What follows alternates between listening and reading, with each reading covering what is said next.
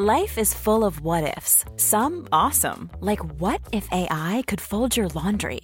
And some, well, less awesome, like what if you have unexpected medical costs?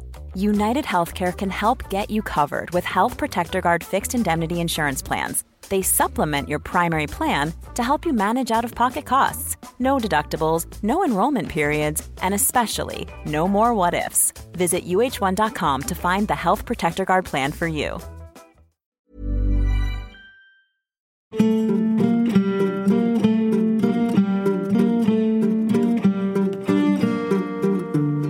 Traue mir es zwar nicht zu, genau zu unterscheiden, welche Weinsorte jemand getrunken hat, aber ich kann schon, wenn ich eine Leiche öffne, sagen, okay, der riecht nach Bier, der riecht nach Wein oder der riecht nach Schnaps. Da gab es also einen Spruch eines bekannten Professors für Gerichtsmedizin, der seine Vorlesung immer damit begonnen hat, ich begrüße die Damen und Herren Studenten und die Besucher der benachbarten Kaffeehäuser zur heutigen Vorlesung. Das heißt, der Wiener ist vom Kaffeehaus in die Gerichtsmedizin gegangen und hat ein bisschen zugehört. Das riecht so ein bisschen nach Pfadfinderlager. In Wien hätte man sagen, der Brunzel. Das ist eigentlich ein Beweis dafür, wie Wissenschaft Menschenleben retten kann.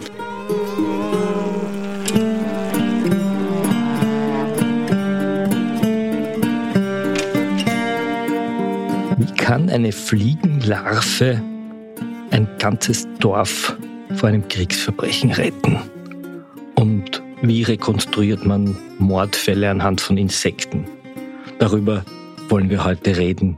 Herzlich willkommen, liebe Zuhörerinnen und Zuhörer, zur ersten Folge von Kenk und Reiter, dem Falter-Podcast aus der Gerichtsmedizin.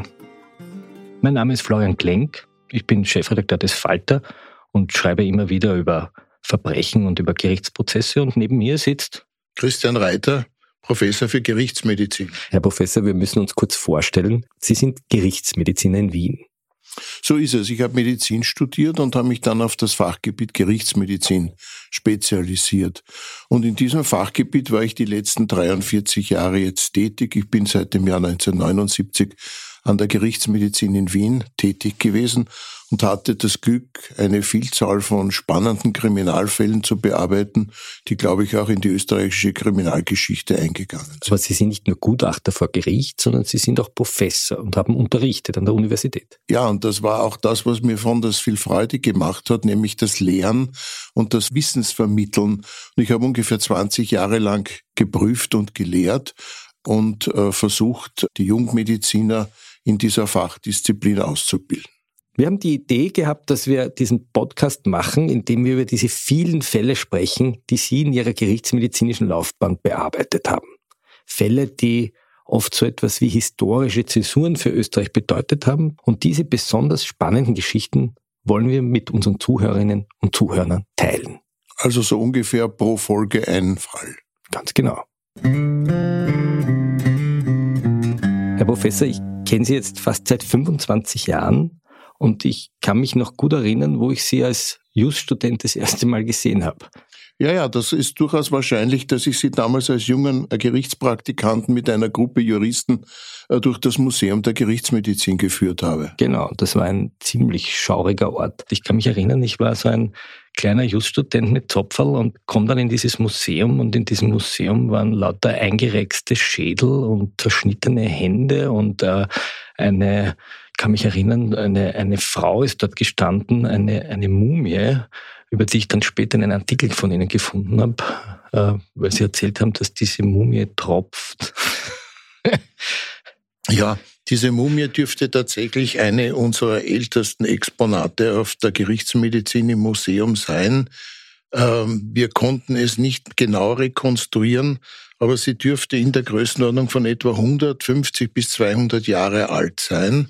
Und sie wurde äh, im heutigen neunten Bezirk im Areal des ehemaligen Pulverturmes gefunden. Dieser Pulverturm ist 1779 explodiert dann war das dort so ein braches Land.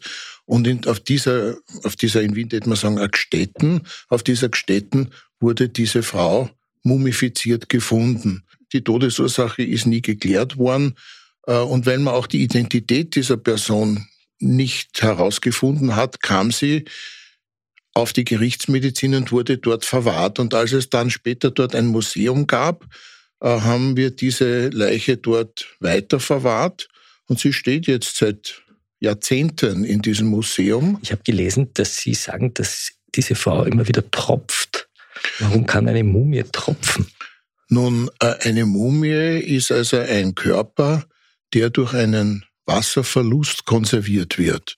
Und bei dem Wasserverlust kommt es aber nicht zum Verlust des Körperfettes. Also das Fett vertrocknet nicht, sondern das dört ein bisschen zusammen, so wie man halt, wenn wir jetzt einen Speck essen, Speck ist ja auch nichts anderes als eine künstliche Mumifikation. Äh, das Fett existiert weiter. Und wenn jetzt so eine Leiche, wo die Muskulatur getrocknet ist, aber das Fett erhalten ist, in ein warmes Klima kommt, und, und das ist bei dieser Frau und bei dieser Leiche im, äh, im Sommer so, wenn also in diesem Museum die Sonne hinscheint und die Raumtemperatur ansteigt, dann beginnt das Fett flüssig zu werden. Und dann tropft es. Und dann steht unter der Leiche ein paar Tröpfchen von diesem Schmalz. Was stinkt es dann? Riecht es? Es riecht wie, es riecht wie Salami. Äh, weil Salami den Geruch von leicht ranzigem Fett hat. Das heißt, im Gerichtsmedizinischen Museum steht diese mumifizierte Frau, die irgendwo bei der U-Bahn-Station Nussdorfer Verstraßen, die ja. damals ein Wald war, gestorben ist, nicht entdeckt wurde, tropft vor sich hin und riecht nach Salami. Genau. Das ist die Welt, in der seit wir, 200 das, Jahren. Das ist die Welt, in der wir uns kennengelernt haben.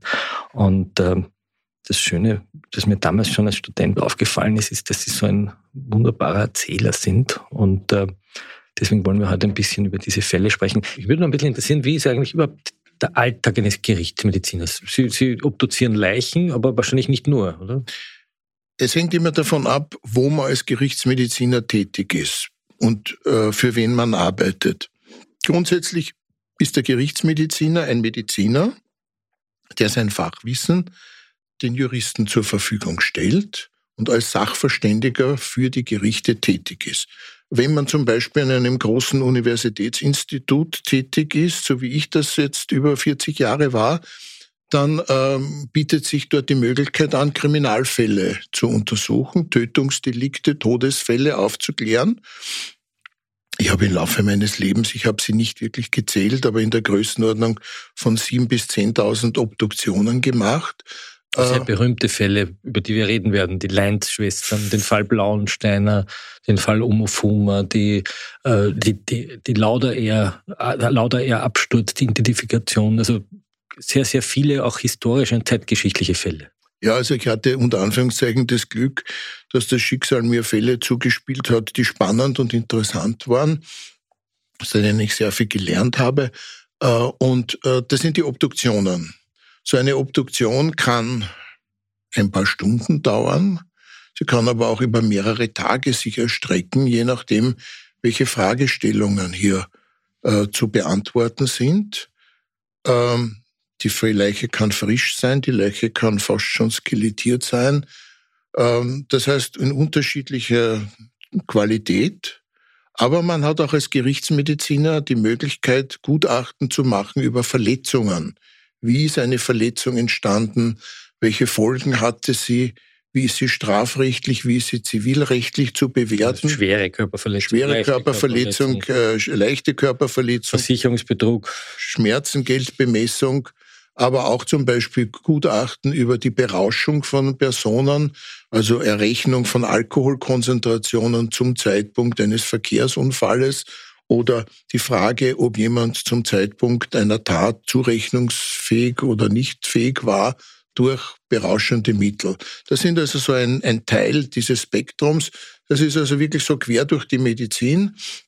Das ist sehr spannend und herausfordernd, weil man eigentlich auf allen Gebieten der Medizin eigentlich bewandt sein sollte. Sie sind ja beruflich als Gerichtsmediziner dafür da zu rekonstruieren, was in den letzten Minuten vor dem Tod eines Menschen passiert ist ob er ermordet wurde oder eines natürlichen Todes starb.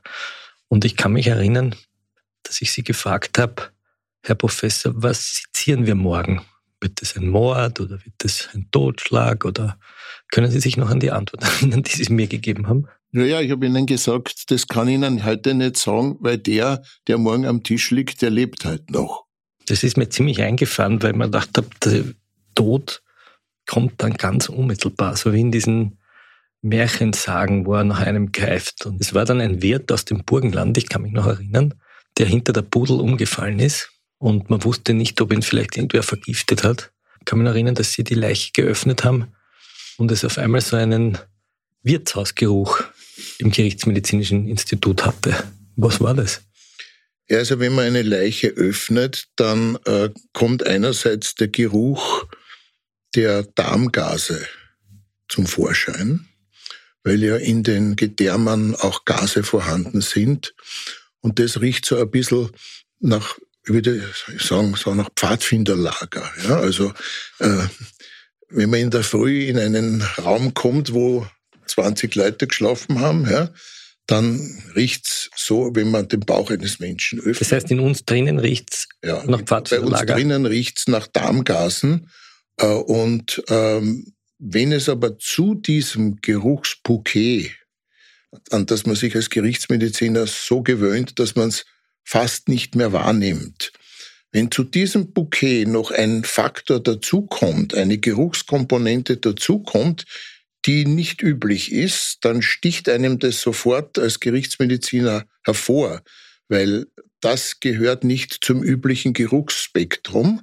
Und in diesem Fall äh, dieses, dieser Geruch nach Wirtshaus, nach abgestandenem, vergossenem Bier und Fusel, äh, das ist der klassische Geruch, den jemand hat, wenn er sozusagen Fuselstoffe im Blut hat nach Alkoholkonsum. Das heißt, man riecht den Alkohol, den man getrunken hat, im Körper drinnen. So. Man riecht nicht den Alkohol, denn jeder, der einmal einen einen konzentrierten Korn aufmacht und riecht, riecht das nicht, sondern es sind die Aromastoffe, die in diesem Getränk vorhanden sind. Daher ist, hat Bier einen anderen Geruch als zum Beispiel Obst, Schnaps oder Wein. Ich traue mir es zwar nicht zu, genau zu unterscheiden, welche Weinsorte jemand getrunken hat, aber ich kann schon, wenn ich eine Leiche öffne, sagen, okay, der riecht nach Bier, der riecht nach Wein oder der riecht nach Schnaps ist die Nase eines Gerichtsmediziners dann sozusagen ein ganz wichtiges Werkzeug, oder? Sie riechen Sie, weiß nicht, wenn Sie durch den Wald gehen, riechen Sie dann, wann irgendwo ein totes Viech liegt? Ja, also die Leute glauben immer, dass der Gerichtsmediziner sozusagen auf der Nase taub ist, weil er ja durch diese Gerüche ständig ähm, irritiert wird und man das wegfiltert. Ja, man filtert das weg, was das Übliche ist, aber man wird sehr sensibilisiert auf Gerüche, die eben nicht üblich sind. Und wenn ich also eine Obduktion mache, dann kann ich während der Obduktion schon aufgrund des Geruches äh, gewisse Diagnosen vorausahnen. Also zum Beispiel ein Diabetiker, der an einem diabetischen Koma stirbt, der hat einen typischen Geruch. Äh, das ist vor allem ein Acetongeruch, so erinnert ein bisschen an Nagellack. Ja? Umgekehrt, es gibt Leute, die an Nierenversagen sterben. Die riechen nach Urin. In Wien würde man sagen, der Brunzel. äh, ja, das ist ein Geruch, der zieht sich durch den Raum. Gewisse Vergiftungen, wie zum Beispiel die Blausäurevergiftung, Zyankali, das riecht nach Marzipan. Das heißt, es gibt einige Todesursachen, die man schon aufgrund des Geruches im Seziersaal feststellen kann. Ich habe Sie dann besucht in Ihrem Institut, das kurioserweise an der Adresse Sensengasse liegt. Und da habe ich Sie in so einem Kammerl besucht, wo es auch ein bisschen komisch gemüffelt hat und es hat gesurrt. Und Sie sind dort gesessen und haben etwas gezüchtet, nämlich Fliegenlarven. Warum züchtet ein Gerichtsmediziner Fliegenlarven? Ja, das eine, hat eine lange Vorgeschichte. Ich bin also als Medizinstudent, der ich ja eigentlich ursprünglich gar kein Gerichtsmediziner werden wollte, sondern Pathologe. Aber weil diese Fächer ja auch zum Teil verwandt sind und auch ähnliche Themen bearbeiten, nämlich den Tod von Menschen, wobei der Pathologe eher den natürlichen Tod und der Gerichtsmediziner den unnatürlichen Tod äh, untersucht, bin ich sehr gerne in der Vorlesung für Gerichtsmedizin gesessen. Die Lehrer der Gerichtsmedizin der letzten 150 Jahre hatten die Eigenschaft, Geschichten zu erzählen. Das heißt, sie haben die Lehre in Geschichten verpackt, indem sie sozusagen didaktisch hochwertige Fallberichte in der Vorlesung präsentiert. Das heißt, Sie sind in der Vorlesung gesessen und haben einfach Geschichten erzählt. Geschichten erzählt. Zum Teil aber auch die Geschichten, die aktuell sind. Sind ja. da eigentlich nur Studenten drin gesessen oder ist da nicht, ich meine, wenn man das mitkriegt, könnte sich ja der Wiener gerne einsetzen und so ein bisschen True Crime Stories anhören. Also tatsächlich wäre es gedacht gewesen für Medizinstudenten, aber ich kann mich erinnern, da gab es also einen Spruch eines bekannten Professors für Gerichtsmedizin, der seine Vorlesung immer damit begonnen hat, ich begrüße die Damen und Herren Studenten und die Besucher der benachbarten Kaffeehäuser zur heutigen Vorlesung. Das heißt, der Wiener ist vom Kaffeehaus in die Gerichtsmedizin gegangen und hat ein bisschen zurückgehört. Weil man dort zum Teil die aktuellen Fälle gesehen hat. Das heißt, das, was am Vormittag auf den Obduktionstisch gekommen ist, wurde am Nachmittag in der Vorlesung wie beim Demel in der Auslage auf Wannern präsentiert und man konnte sich diese Sachen anschauen. Und da konnte jeder rein. Da konnte jeder rein. Damals hat man das auch alles noch nicht so ernst genommen. In der Zwischenzeit finden solche Vorlesungen nicht mehr statt. Warum?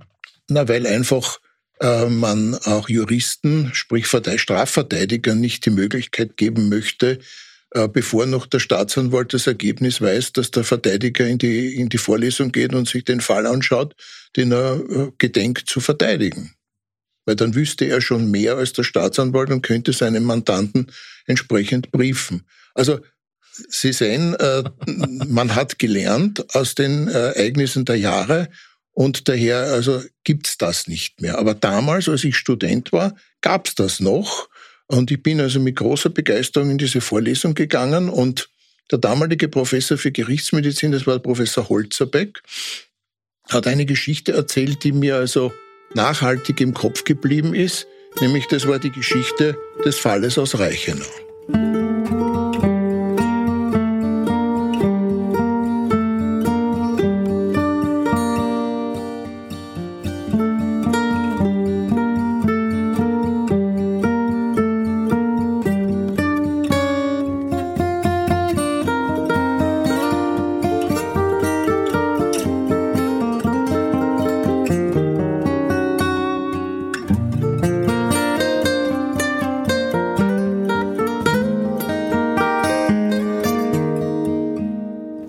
An der Rax. Die Geschichte spielt in den äh, Nachkriegsjahren. Ja. Reichenau an der Rax ist von den Sowjet äh, besetzt oder befreit.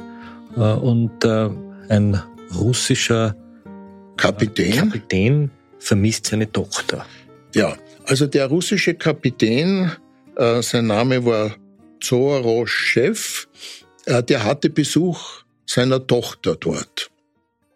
Ich war, da ich zwölf Jahre damals alt und äh, die hat den Papa besucht und der Vater wurde aus Niederösterreich, also Reichenau an der Rax, nach Wien beordert zu einer akuten Besprechung äh, und musste für zwei, drei Tage nach Wien reisen. Und er wollte aber seine Tochter nicht mitnehmen, konnte sie auch nicht mitnehmen äh, und hat sie daher in Reichenau an der Rax belassen und hat seinem äh, Ordonnanzoffizier, der also sich um seine Dinge gekümmert auch hat. Auch ein Sowjet? Oder auch ein Sowjet, ja, also ein Soldat, der halt äh, den äh, Kommandanten dort äh, zur Seite gestanden ist in organisatorischen Dingen. Den hat er beauftragt, du gibst meine Tochter in die Obhut einer österreichischen Familie für die Zeit, in der ich weg bin, äh, damit das Kind Essen bekommt und, und, und beaufsichtigt wird. Und der Vater ist nach Wien gefahren und als er drei Tage später zurückkommt, das Kind nicht auffindbar. Ist einfach verschwunden. Ja, der Ordonnanzoffizier hat gesagt, er hat dieses Kind in die Obsorge einer österreichischen Bauernfamilie gegeben. Die hätten das Kind übernommen und die sagen jetzt, sie haben dieses Kind nie bekommen. Und jetzt hat der Offizier ja angeordnet, dass er das ganze Dorf umbringt, wenn man die Tochter nicht findet. Ja, der Vater ist verständlicherweise äh, ausgerastet und hat gesagt, dass meine Tochter muss her und wenn man jetzt versucht, mir mein Kind sozusagen äh, zu, vorzuenthalten oder wenn dem was geschehen ist, äh, wir beginnen mit dem Bürgermeister und alle Stunde gibt es eine Erschießung, bis sein Kind auftaucht. Äh, das hat selbstverständlich in der Bevölkerung große Furcht und Unruhe äh, nach sich gezogen und man hat also nach dem Kind gesucht. Das heißt, ganz Reichenau hat fieberhaft. Ganz Reichenau hat fieberhaft nach dem Kind gesucht und man fand es dann im Kurpark tot in hinter einem Gebüsch und der Vater hat gesagt, das ist ein Sühnemord. Man hat sich versucht, also hier an der russischen Besatzungsmacht zu rächen äh, und es gibt ab jetzt Erschießungen. Bis man den Täter findet. Bis man den Täter also, hat. Wenn sich der Mörder oder nicht stellt, dann wird erschossen. Wird erschossen. Und die einheimische Bevölkerung hat es dann geschafft, äh, mit den regionalen Gerichten, dem Professor Breitenecker, damals einer der berühmtesten Gerichtsmediziner im deutschen Sprachraum, aus Wien kommen zu lassen, der sozusagen als objektiver Gutachter diesen Fall zu untersuchen. Das heißt, man hat eigentlich begonnen, ein Hätte. mögliches Kriegsverbrechen oder Sündeverbrechen mit den Mitteln der Wissenschaft zu verhindern. So ist es. Und äh, Breitenecker ist noch am selben Tag mit seinem damaligen Assistenten Holzerbeck, der dann später selbst äh, Chef geworden ist und mein Lehrer war, ist also mit seinem Assistenten nach Reichenau gefahren und hat dort eine Befundaufnahme durchgeführt. Er konnte feststellen, dass dieses Kind sexuell missbraucht worden ist und dass es anschließend erdrosselt wurde. Das heißt, er hat einmal die Todesursache festgestellt. Einmal die Todesursache festgestellt, dass es also hier ein gewaltsamer Tod ist. Und Aber er konnte nicht nachweisen, wer es war. war. Na, heute wäre das möglich, weil heute genau. würde man über die molekularbiologische Schiene das ganz leicht beantworten können. Damals war das eben nicht möglich äh, und Breitenecker hat aber äh, eine Beobachtung gemacht, dass nämlich auf dem Leichnam des Kindes einerseits Fliegeneier vorhanden waren, das war damals im Juni, das ist also eine Zeit, in der schon Fliegen aktiv sind. Und er hat Fliegenmaden gefunden. Und die Fliegenmaden hatten zwei unterschiedliche Größenkollektive. Es waren Maden, die, glaube ich, in der Größenordnung von fünf Millimeter waren. Und es waren Maden, die fast schon über einem Zentimeter groß waren. Und Breitenecker hat daraus geschlossen, äh, dass die Eier, die er gefunden hat, am selben Tag gelegt wurden, als er nach Reichenau angereist ist. Die Maden, die ganz klein waren, die mussten dann sozusagen am Tag davor als Eier gelegt worden sein, weil die Eier von Fliegenmaden, also von Fliegen, etwa 24 Stunden brauchen, bis sie schlüpfen. Das heißt, man kann aufgrund dieses Umstands rekonstruieren, wann, wann das gelegt dort abgelegt wurde. wurde. Und die größeren Maden hat er daher einen Tag noch davor äh, geschlossen. Und so kam er zu der Ansicht, dass dieses Kind während der Sonnenscheindauer jenes Tages getötet wurde, an der der Vater abgereist ist. Das heißt, man wusste, dass dieses Kind möglicherweise noch gar nicht bei der österreichischen Familie war. Genau, weil der Ordonnanzoffizier, als man ihn befragt hat, schon von Anfang an gesagt hat, er hätte dieses Kind äh, in die Obsorge der Bauernfamilie gegeben in den Abendstunden. Und in den Abendstunden, wenn es dunkel ist, fliegen keine Fliegen mehr. Die sind sonnenaktiv. Das heißt, der Ordonnanzoffizier hat ein Problem gehabt. Der Ordonnanzoffizier hat ein Problem gehabt und Breitenecker hat also diese seine Todeszeitrekonstruktion mit den Maden so überzeugend präsentiert, dass man sich dann den Ordonnanzoffizier hochnotpeinlich, würde ich sagen, vorgenommen hat und ihn noch einmal befragt hat. Und unter dem Druck dieser Befragung hat er dann die Täterschaft zugegeben. Das heißt, er war der Mörder. Er war der Mörder und damit wurden aber Erschießungen in der österreichischen Bevölkerung verhindert. Das heißt aber, wenn ich diesen Fall aus Reichenau mir anhöre, dann verstehe ich eigentlich jetzt auch besser, warum Sie Fliegen gezüchtet haben in diesem Kammerl, wo wir uns das zweite Mal getroffen haben. Ja, denn Breitenecker hat aus seiner großen Erfahrung heraus diesen Fall, ich würde heute sagen, aus dem Bauch heraus, wahrscheinlich sogar richtig beurteilt. Aber es gab damals keine wissenschaftlichen Untersuchungen über Fliegenmaden, deren Entwicklungsverhalten, über Chronologien, Temperaturabhängigkeit. Und ich habe mir damals als junger Assistent gedacht, na ja, diese Methode wäre ja toll, wenn man die wissenschaftlich bearbeitet und die wichtigsten Fliegenarten erforscht in ihrer Entwicklung, äh, dann könnte man nämlich auch wirklich präzise diese Dinge nachvollziehbar und reproduzierbar äh, vor Gericht als Todeszeitindikatoren. Das heißt, Sie haben angefangen, richtig die Larven zu beschreiben, wie lang, wie groß die sind, wann sie gelegt sind, wie, also anhand der Größe der Larve den Todeszeitpunkt. Das erste Mal war, das erste war mal wichtig zu wissen, welche Fliegenarten gibt es überhaupt auf unseren Leichen im ostösterreichischen Raum. Äh, wie erkenne ich die? Das ist so wie beim Schwammerlsuchen im Wald.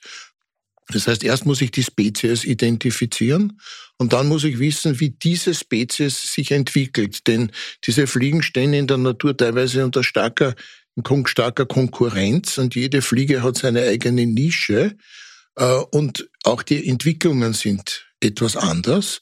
Und dann muss man diese Fliegen zu Tausenden züchten unter verschiedenen Temperaturgegebenheiten, um dann entsprechende Entwicklungsdiagramme zu entwickeln, um damit dann Todeszeitbestimmung durchzuführen. Das habe ich die ersten 20 Jahre meiner wissenschaftlichen Karriere unter anderem gemacht.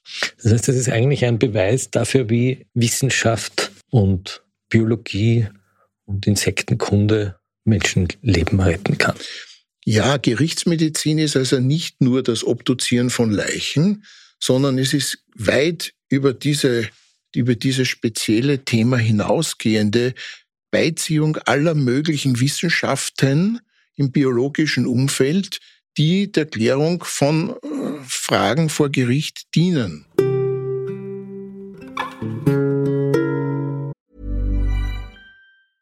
A lot can happen in the next three years. Like a chatbot may be your new best friend. But what won't change? Needing health insurance. United Healthcare Tri Term Medical Plans are available for these changing times Underwritten by Golden Rule Insurance Company, they offer budget-friendly, flexible coverage for people who are in between jobs or missed open enrollment. The plans last nearly three years in some states, with access to a nationwide network of doctors and hospitals. So for whatever tomorrow brings, United Healthcare Tri-Term Medical Plans may be for you. Learn more at uh1.com.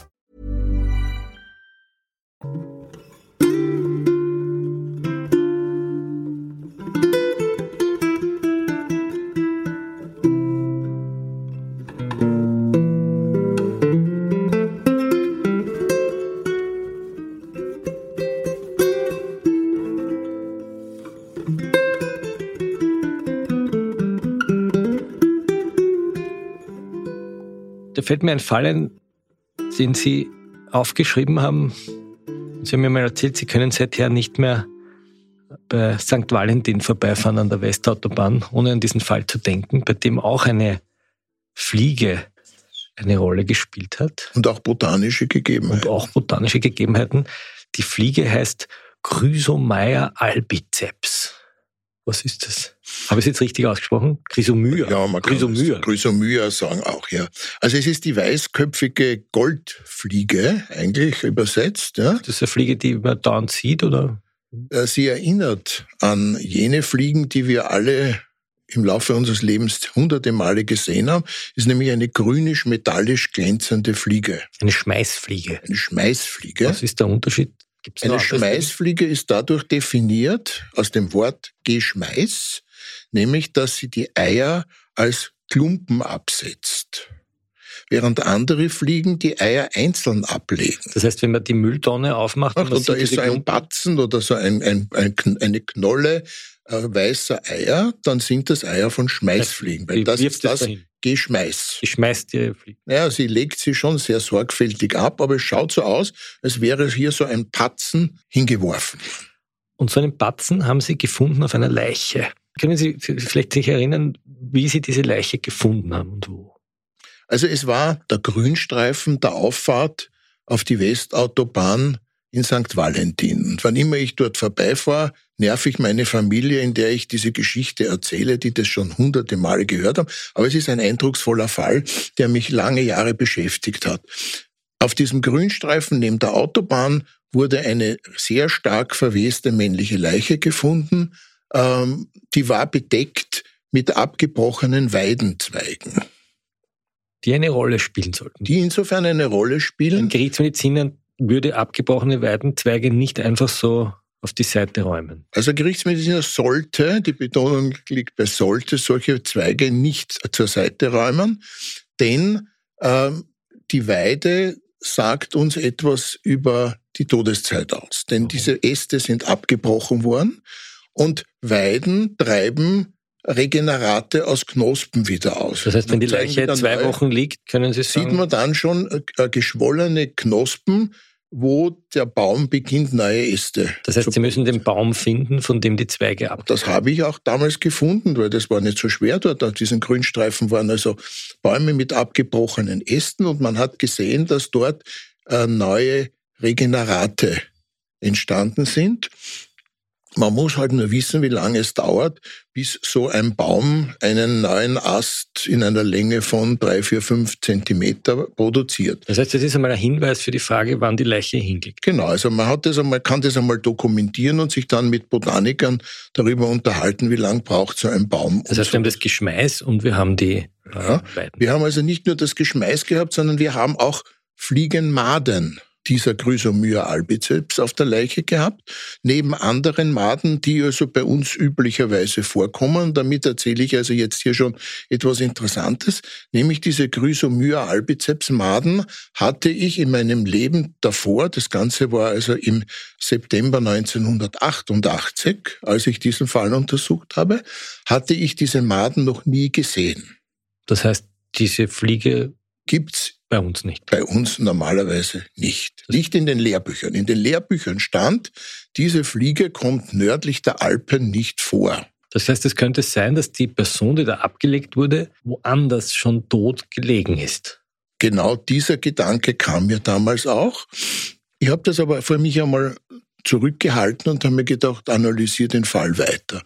Und äh, wir haben dann eine Automatikuhr am Handgelenk des Toten gefunden, die sich, wie wir rekonstruieren konnten, zwei Tage lang aktiviert war nach mechanischer Bewegung dieser Uhr, dann ist sie stehen geblieben. Und wir hatten auf dem Display oder auf diesem Uhrzeiger äh, hatten wir eine Zeitangabe, nämlich ein Datum und cyrillische Buchstabenkombination Bertha Theodor Paula. Und wofür steht das? Äh, einer der Kriminalbeamten konnte sich erinnern, äh, dass Bertha Theodor im Russischen die Abkürzung für Dienstag wäre. Und das heißt, das ist ein weiterer Hinweis darauf, wann die Uhr stehen geblieben ist. Weil sie sich automatisch aufzieht und daher kann ich rückrechnen, wann sich das Handgelenk das letzte Mal bewegt hat. Äh, und da kamen wir also auf eine Zeit, die durchaus mit den Regeneraten dieser Knospen auf dieser Weide zusammenpasste. Also haben wir die Todeszeit recht gut eingrenzen können. Und dann fand sich in unmittelbarer Nachbarschaft dieser Leiche auch eine Hacke. Wobei man sagen muss, der Tote ist mit einer Hacke erschlagen worden. Das konnte man aus dem Verletzungsbild an den Knochen am Schädel eindeutig rekonstruieren, dass das Hackenhiebe waren. Dann lag dort die Hacke und diese Hacke hatte auch noch eine Beschriftung, von der wir entnehmen konnten, die wurde in Österreich hergestellt. Ich habe dann den Leichnam obduziert und im Rahmen der Obduktion stellt man sich dann auch die Frage, was hat diese Person in den letzten Tagen vor dem Tod gegessen. Man schaut sich einmal den Mageninhalt an und schaut, ob man aus dem Mageninhalt rekonstruieren kann eine Speise, die alle diese Bestandteile enthält. Das heißt, Sie schlemmen den Mageninhalt? Ich schlemme den Mageninhalt, so wie beim Goldwaschen, ja, also mit verschiedenen Siebgrößen und schaue mir an, ob da zum Beispiel äh, Tomatenkerne und Kümmelkerne sind ähnliches. Ja.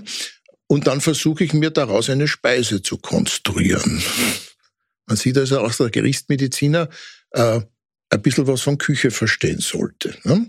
Äh, und was wir gefunden haben, was in diesem Fall aber von großer Bedeutung war, dass ich im Dickdarminhalt, also im Stuhl, beim Schlemmern ein briefmarkengroßes Stück Papier gefunden habe.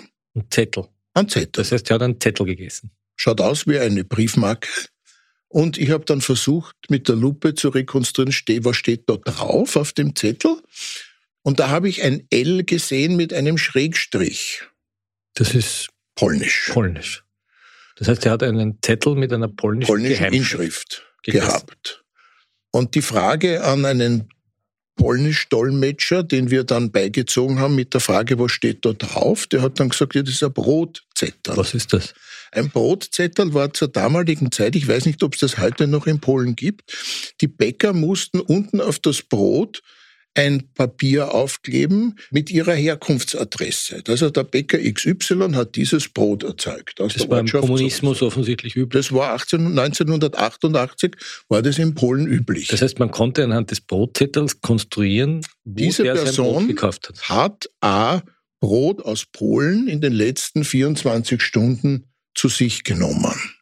Und, Und dann wusste man auch die Bäckerei es war nicht ganz so eindeutig rekonstruierbar. Das Aber er war, war ein bisschen zerfledert, das war eindeutig polnisch. Ja? Und jetzt hat die Polizei Erhebungen durchgeführt und ist bei den regionalen Bauern herumgegangen und hat gesagt, sie kennen sie, was wissen Sie über Polen? Gibt es da irgendwelche Polen, die in der letzten Zeit bei Ihnen waren? Und dann hat einer der Bauern gesagt, ja, ja, ich kann mich erinnern, da waren zwei Polen bei mir, die haben also versucht, ein bisschen Geld zu verdienen und ein Quartier gesucht und haben sich angeboten als landwirtschaftliche Helfer.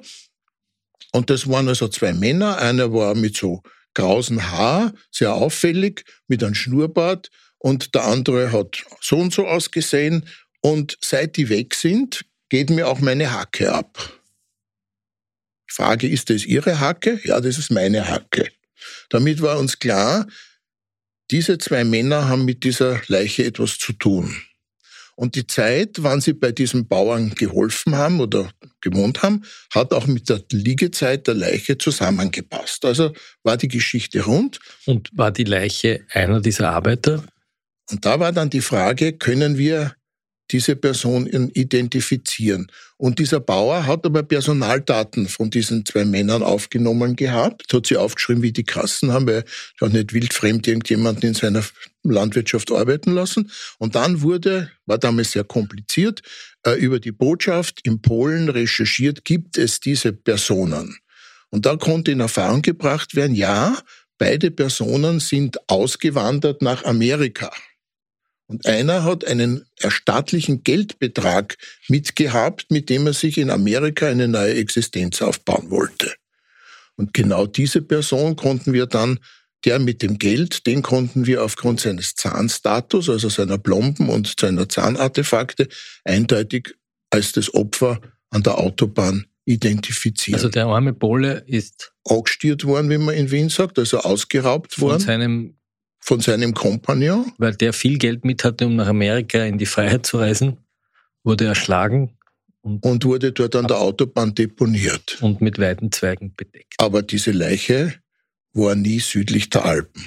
Was ist dann der Grund, warum diese Fliegenlarve da liegt? Das war eine Frage, die mich lange beschäftigt hat und ich habe also dann recherchiert und bin draufgekommen, diese Fliege gab es zur damaligen Zeit schon in Ungarn die kam über Slowenien und Ungarn in die Region nördlich der Alpen und ist von Osten sozusagen nördlich der Alpen in die österreichischen Niederungen vorgewachsen oder hat sich weiterentwickelt und war damals 1988 das erste Mal ein Fund dieser Fliege nördlich der Alpen. Das heißt ein Indiz für einen möglichen Klimawandel. Und ich habe damals vorsichtig thematisiert, das könnte ein objektiver Beleg dafür sein, dass sich das Klima verändert.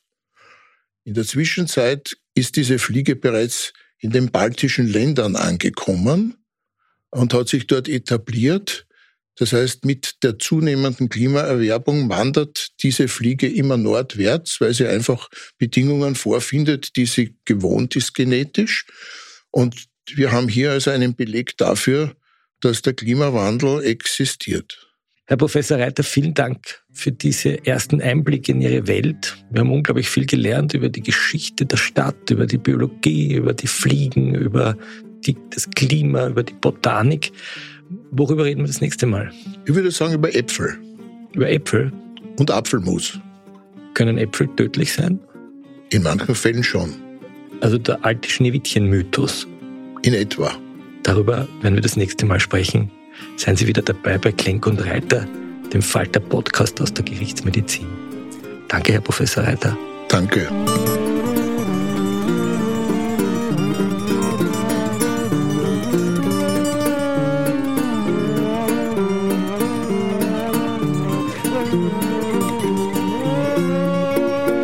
war Klenk und Reiter, der Falter Podcast aus der Gerichtsmedizin. Das Team hinter dem Podcast Ernst Molden hat die Musik und den Jingle komponiert. Miriam Hübel ist für Produktion und Regie verantwortlich. Georg Schober macht die Audiotechnik. Sie können diesen Podcast auf allen gängigen Plattformen abonnieren, damit Sie keine Folge mehr verpassen. Wir bedanken uns bei allen, die unsere Arbeit über ein Falter-Abo unterstützen. Wenn Sie auch eins haben wollen, schauen Sie auf abo.falter.at vorbei. Bis zum nächsten Mal.